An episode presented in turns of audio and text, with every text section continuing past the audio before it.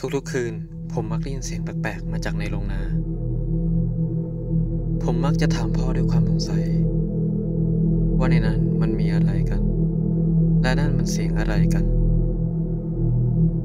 พ่อก็มักจะตอบผมกลับมาว่า นั่นมันก็แค่กวางที่พ่อเลี้ยงไว้นะ อย่าไปใส่ใจอะไรเลย พร้อมกำชับว่า อย่าเปิดเข้าไปในโรงนาเด็ดขาด หลายวันผ่านไป ความอยากรู้อยากเห็นของผม ทำให้ผมเปิดเข้าไปในโรงนานั้นจนได้ พ่อที่อยู่แถวนั้นพอดี เขาได้วิ่งมาดึงตัวผม เขาปิดประตูโรงนาเสียงดังลั่น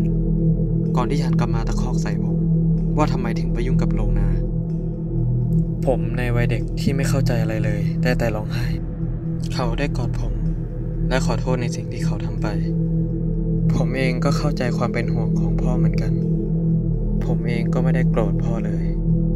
เขาพาผมจูงมือกลับเข้าไปในบ้าน และบอกว่าจะเลี้ยงขนมผมวันนี้ จนถึงตอนนี้ ผมก็ยังไม่เข้าใจเลย ว่าทำไมเพื่อนของพ่อ ถึงถูกถุงดำคลุมหัว และถูกมัดติดอยู่บนเสาในโรงนา